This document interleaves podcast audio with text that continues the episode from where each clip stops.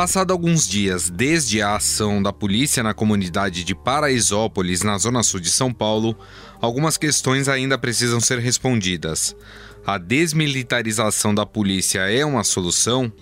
Existem protocolos para atuação em diferentes regiões da cidade?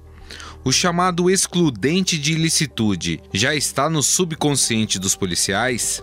Na edição de hoje, discutiremos esses temas com o ex-investigador da Polícia Civil de São Paulo, Guaraci Mingardi, o ex-coronel da PM de São Paulo, José Vicente, e a antropóloga da Universidade Federal Fluminense, Jaqueline Muniz.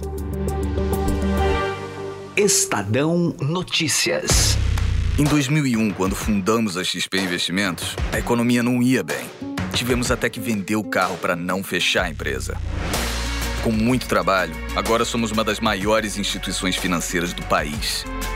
É, aquele carro ainda vai levar a gente muito longe. Para os que acreditam no impossível, nós somos a XP Investimentos.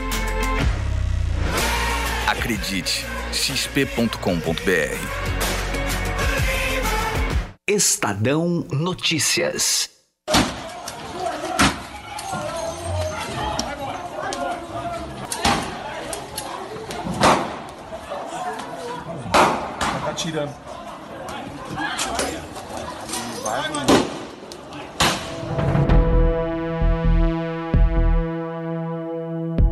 Na madrugada do último domingo, nove jovens morreram durante dispersão de um baile funk feito pela Polícia Militar na comunidade de Paraisópolis, na zona sul de São Paulo.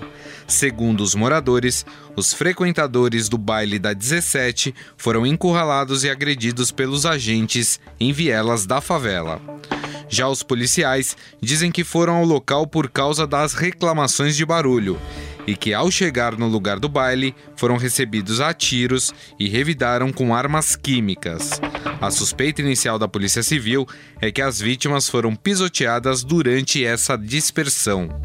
No entanto, somente os resultados de laudos periciais irão apontar oficialmente as causas das mortes.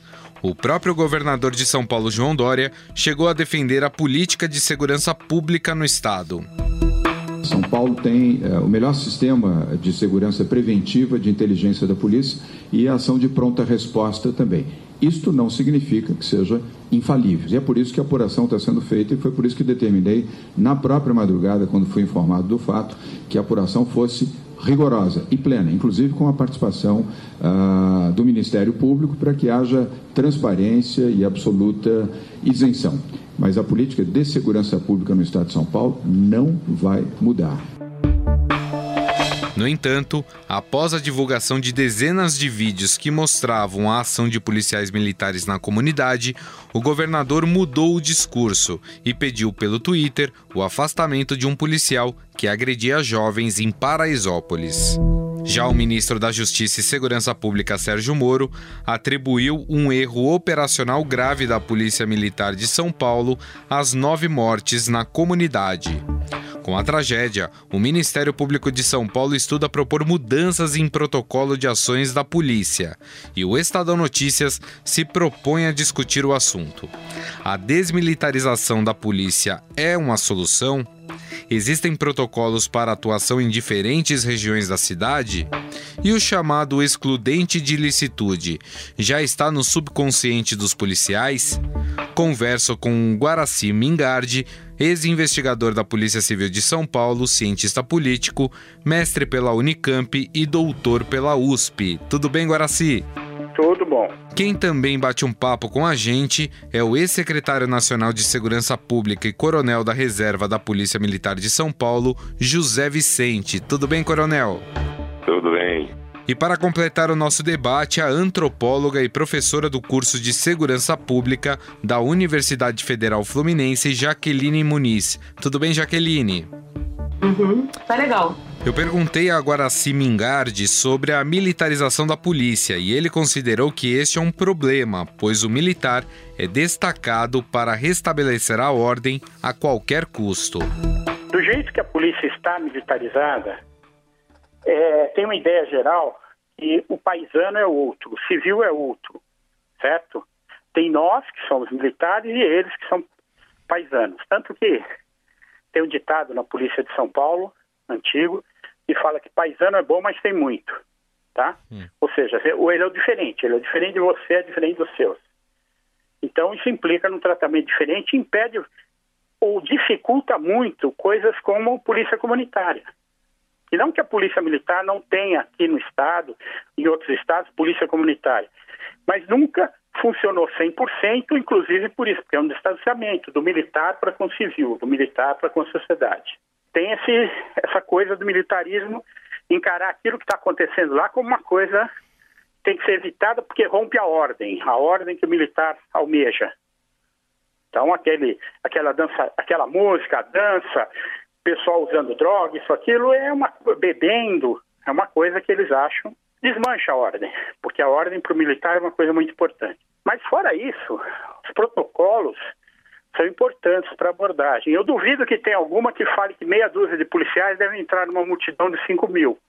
Ou mesmo 50 policiais entraram numa multidão de, 50, de 5 mil. Tá? Porque, ou atirar numa situação dessas, encurralar as pessoas, isso não está em nenhum protocolo da polícia. Ou seja, no mínimo, o que aconteceu lá vai contra os protocolos da Polícia Militar. Ou seja, o, o, o problema, pelo que o senhor está falando, não está no protocolo, e sim na, na ponta do fio, nos policiais que estão Exatamente. ali e não estão cumprindo, é isso? Exatamente. Pense o seguinte: é muito difícil você fazer um policial cumprir tudo à risca, porque você, para cumprir tudo à risca, você tá no, trabalha no escritório, o chefe toda hora está vendo o que você está fazendo, né? Agora, quando você trabalha na rua, normalmente em duplas, é muito difícil você controlar porque seria a todo momento de saber o que o sujeito está fazendo. Então eles vão além do que deveriam, não fazem menos, fazem mais do que deveriam. E quando você faz mais do que deveria, você acaba fazendo bobagem. Ou alguém morre, alguém sai ferido, que, por exemplo, trocar tiro próximo a uma multidão, só trocar tiro próximo a uma multidão já é bobagem. Porque uma das coisas que você tem que garantir é é são os terceiros. Aqueles que não estão envolvidos nas coisas, eles não devem ser alvejados. Quando é o criminoso atirando, o criminoso vai atirar mesmo, ele é criminoso. Certo? Uhum. Você, não, você não, não, não, adianta fazer a lei para impedir ele. Agora, o policial não pode entrar atirando porque ele tem uma regra a seguir. Aparentemente, tem uma série de discordâncias nos depoimentos, tá, mas eles fizeram várias bobagens que redundaram naquilo.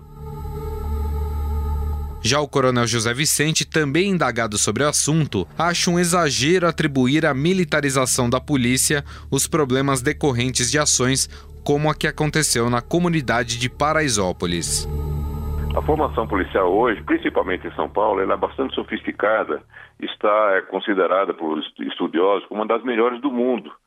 É uma formação feita em dois anos, formação tão longa só ocorre no Japão, na polícia americana, mesmo aqui no Brasil, é em torno de seis meses.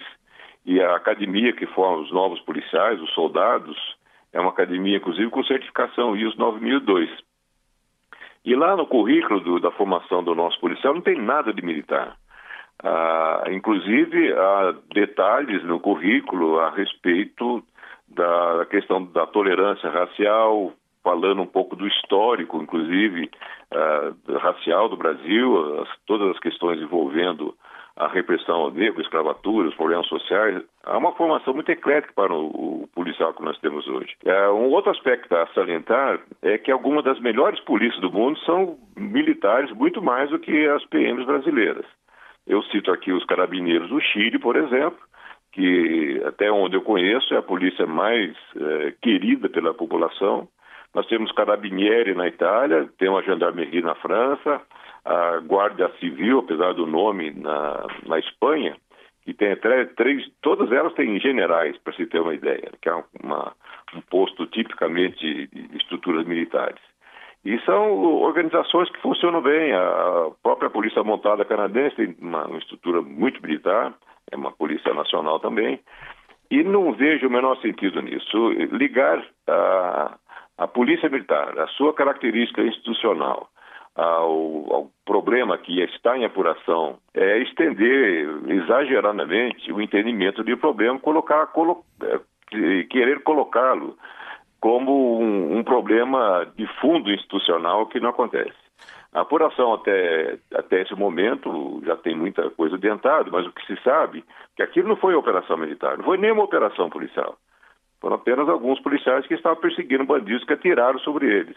É sempre importante lembrar que uh, a polícia militar, especificamente de São Paulo, é uma polícia que uh, tem provavelmente o melhor resultado do mundo em termos de redução da violência. Nesta parte da conversa, Jaqueline Muniz afirmou que não adianta discutir desmilitarização, e sim o modelo das polícias brasileiras. A discussão da desmilitarização no Brasil é um mantra que já se arrasta há 30 anos é, e serve muito mais como papel de bala para um recheio podre. Né? Então, é preciso produzir ferramentas de governo, de governabilidade, de controle sobre a capacidade coercitiva da polícia. Se você me permitir, eu diria a seguinte coisa: o modelo militar brasileiro é ruim porque faz com que cada unidade de polícia seja uma capitania hereditária, autonomizada, correto? E o modelo civil é, das polícias civis brasileiras também é ruim, porque as delegacias funcionam como Vaticanos dentro de Roma. É dizer, nem o modelo civil de polícia brasileiro, nem o modelo militar de polícia brasileiro são capazes de produzir governabilidade. O que nós temos aqui é uma espécie de autonomização da espada, né, que representando as polícias, que acabam cortando a língua do verbo da política, qualquer política, e rasgando a letra da lei. Na verdade, no Brasil, falta uma repactuação federativa da capacidade coercitiva dos meios de força, coisa que não, não existe, foi empurrada para debaixo do tapete com a redemocratização.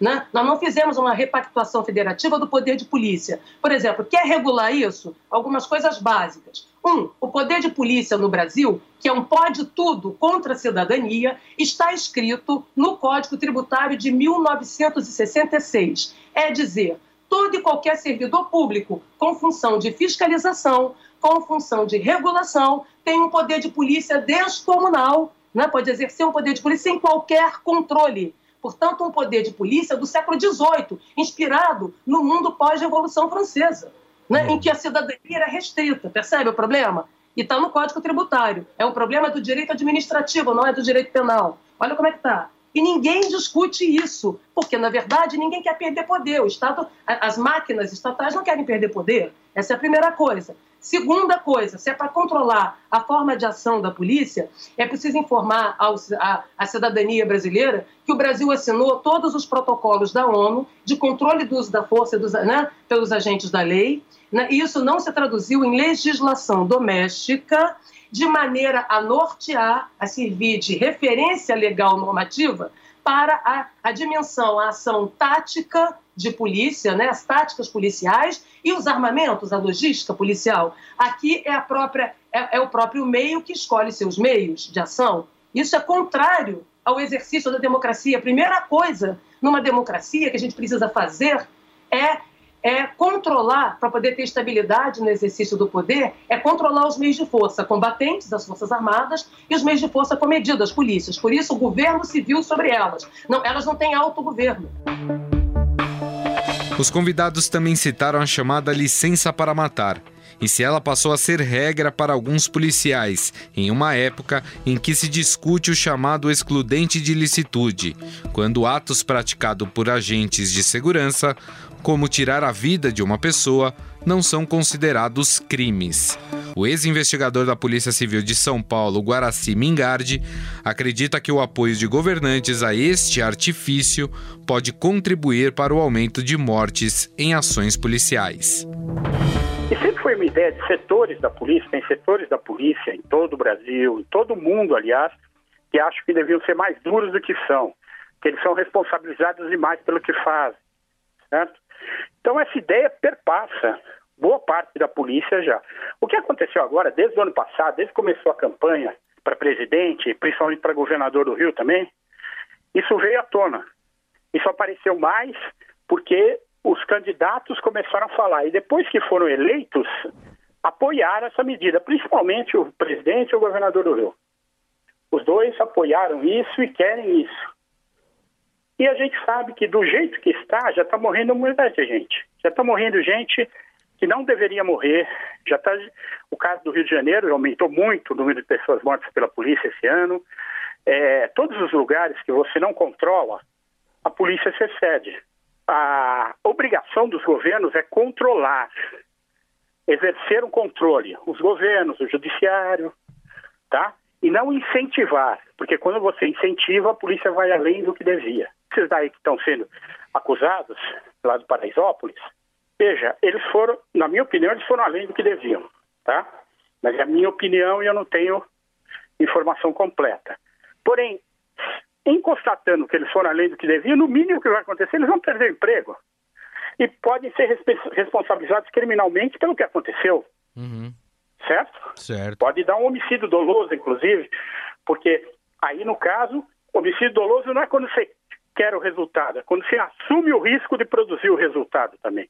Então, eles correm todo esse risco por não saber se controlar e porque essa ideia geral de que a polícia tem que fazer mais do que já faz está atrapalhando. Fiz a mesma pergunta ao coronel da reserva da Polícia Militar de São Paulo, José Vicente, que rechaçou essa ideia. Olha, tem gente falando aqui os policiais na ponta, estou falando de acadêmico, sério, né? não é conversa de boteco, que a postura do mais dura do Dória, da sua suposta política de segurança, ele está já sendo decodificada lá na ponta dos policiais nas ruas como licença para bater, para matar. Só que não é assim que funciona. A estrutura que existe em São Paulo é uma estrutura extremamente séria, não só da formação do policial, como de supervisão. A Polícia Militar de São Paulo tem o maior aparato tecnológico policial do mundo, dito isso por um diretor da Microsoft Internacional. Então é uma polícia muito avançada na gestão essa história de que o, o, o policial já se acha no direito de bater e, e matar, os, os policial na rua tem um sargento em cima dele, tem um tenente em cima dele, tem um capitão que está coordenando os trabalhos. Cada viatura, ela está no mapa digital, onde ela anda, como a gente vê o carrinho ali no, no Waze, na, na, no, nos aplicativos, todo, todo policial está monitorado digitalmente. Não existe essa história de, de ter uma coisa disseminada. As exceções existem. Nós vimos as imagens dos, de policiais agredindo, batendo em favelas. São exceções. Esses policiais, o caso que aparece batendo um cacetete numa viela, numa favela, que foi em Heliópolis, os policiais estão afastados, estão indiciados em inquérito, deverão ser expulsos da PM. A PM expulsa uma, uma, média de 300, 350 por ano, justamente desses maus policiais que não atendem, não correspondem àquilo que foi treinado, aquilo que é pregado pela instituição. Mas, repito, é uma exceção uh, tão pequena, tão menor dentro do grande conjunto de policiais, são quase 80 mil no, no estado inteiro, que os interessados de uma forma desonesta em colocar uma, toda uma instituição em xeque por causa de, desses alguns, eles estão sendo desonestos também. Já a antropóloga da Universidade Federal Fluminense, Jaqueline Muniz, afirma que a força policial é usada para produzir resultados para o Estado. Aqui o controle, aqui a medição da, da produção policial não é do processo decisório, e sim do resultado. Ora, para produzir determinado resultado, eu posso matar pessoas, posso espancar pessoas, posso violar direitos, correto? Para produzir o resultado que me mandaram produzir. Então é evidente que não se controla fica todo mundo num jogo de chantagens, todo mundo devendo favores, né? O policial devendo favor para cima, o comandante servindo de animador de auditório, correto? Porque ele não controla, não comanda, porque não tem parâmetros de desempenho, métricas de desempenho que de fato reflitam o que é o trabalho policial na esquina. Isso quer dizer traduzir em procedimentos operacionais públicos e criar um sistema de responsabilização de controle individual. Então você tem que controlar a capacidade coercitiva da sua força. Né? Você não pode criar uma onça para colocar dentro do seu quintal. Né? Porque no limite ela vai comer o teu bracinho. Então, essa é a questão. Existem apenas duas, duas coisas que se controlam no poder coercitivo e não foi diferente nas reformas de polícia. Na Inglaterra, nos Estados Unidos, Japão, Canadá, México, né? E, ou em outras na Argentina, você controla exatamente isso, a capacidade do exercício do uso da força. Para isso, uma doutrina de uso da força escrita, pública, pactuada e validada pela sociedade. Por outro lado, que é fundamental, você delimitar os meios. Quem são os meios? Os armamentos, a família de armamentos, a gramática de meios e o seu modo de uso. Isso significa o controle individual do uso da arma e do gasto de munição, coisa que não é controlada no Brasil, salvo exceção. Você não consegue saber quem tem dedo nervoso, quem não tem, correto? Quem gastou mais munição, quem não gastou, quem atirou mais, quem atirou menos, por policial. Então você treina como? O padrão de tiro aqui é baixíssimo. Na polícia de Nova York, para cada 100 tiros, você tem que acertar 95 tiros defensivos, que não são tiros letais. Porque a polícia não pode introduzir incerteza, não pode introduzir risco e medo. Ela tem que reduzir o medo, a incerteza e o perigo das pessoas. O estado da arte da polícia é fazer o relógio andar para trás e não produzir tragédia. Ela não pode esquentar ela a chapa, ela chegar para piorar, entornar o caldo. Porque aí na polícia é amadorismo, é capangagem. Discutimos também se na formação policial no Brasil existe um diferencial na forma de agir em manifestações culturais na periferia ou em bairros de classe média, ou seja, a polícia é violenta com os mais pobres. De acordo com o coronel José Vicente, não existe determinação de se inibir atividades independentemente da classe social. Essa é uma outra ilação desonesta que vem sendo feita, porque as festas da classe alta são feitas em casas, casas chiques, que são alugadas, danceterias, onde corre muita droga também, mas são locais fechados. A grande festa aberta, onde classe alta, digamos assim, se mistura mais com a população, são as festas de carnaval. Mas aí é uma questão que é pouco mencionada. Curiosamente, se colocou essa questão como pura e simplesmente um problema de ordem policial em que policiais estão atacando aí os bailes eh, populares que, que vem, se, vem ocorrendo há muito tempo, quando na verdade é importante sempre lembrar que a responsabilidade de organização e, e a primeira responsabilidade de segurança desses bailes é justamente das prefeituras, não só de São Paulo. Porque toda ocupação do espaço público urbano é uma responsabilidade da prefeitura.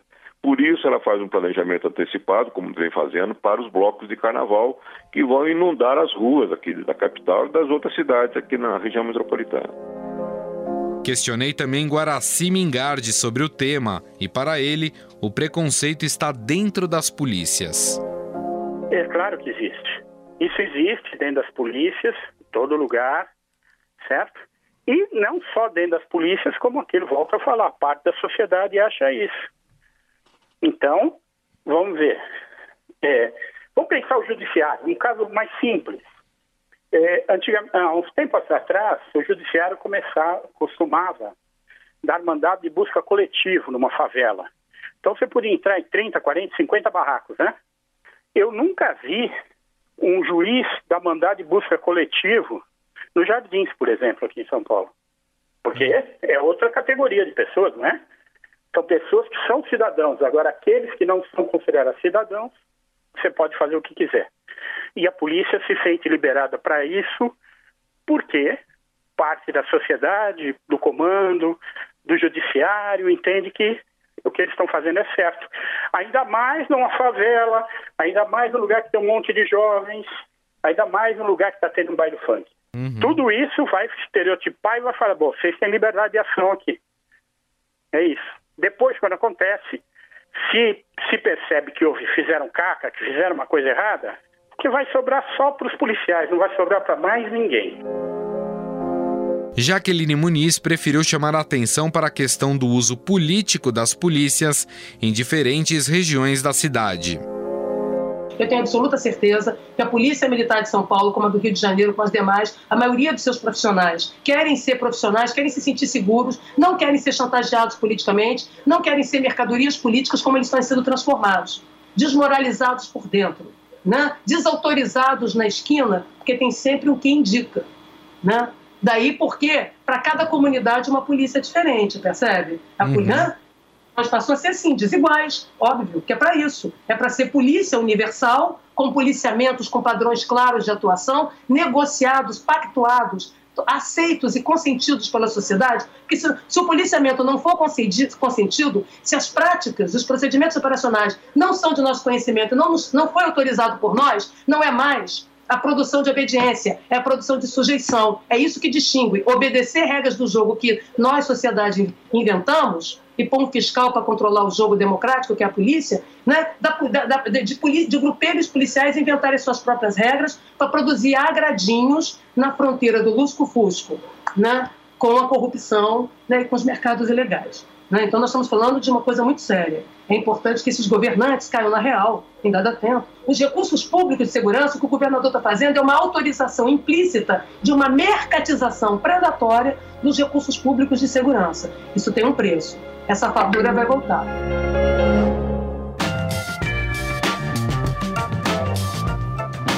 O Estado Notícias desta quinta-feira vai ficando por aqui. Contou com apresentação e produção minha, Gustavo Lopes, e montagem de Nelson Volter. O diretor de jornalismo do Grupo Estado é João Fábio Caminoto. Mande seu comentário e sugestão para o e-mail podcast@estadão.com. Um abraço e até mais. Estadão Notícias.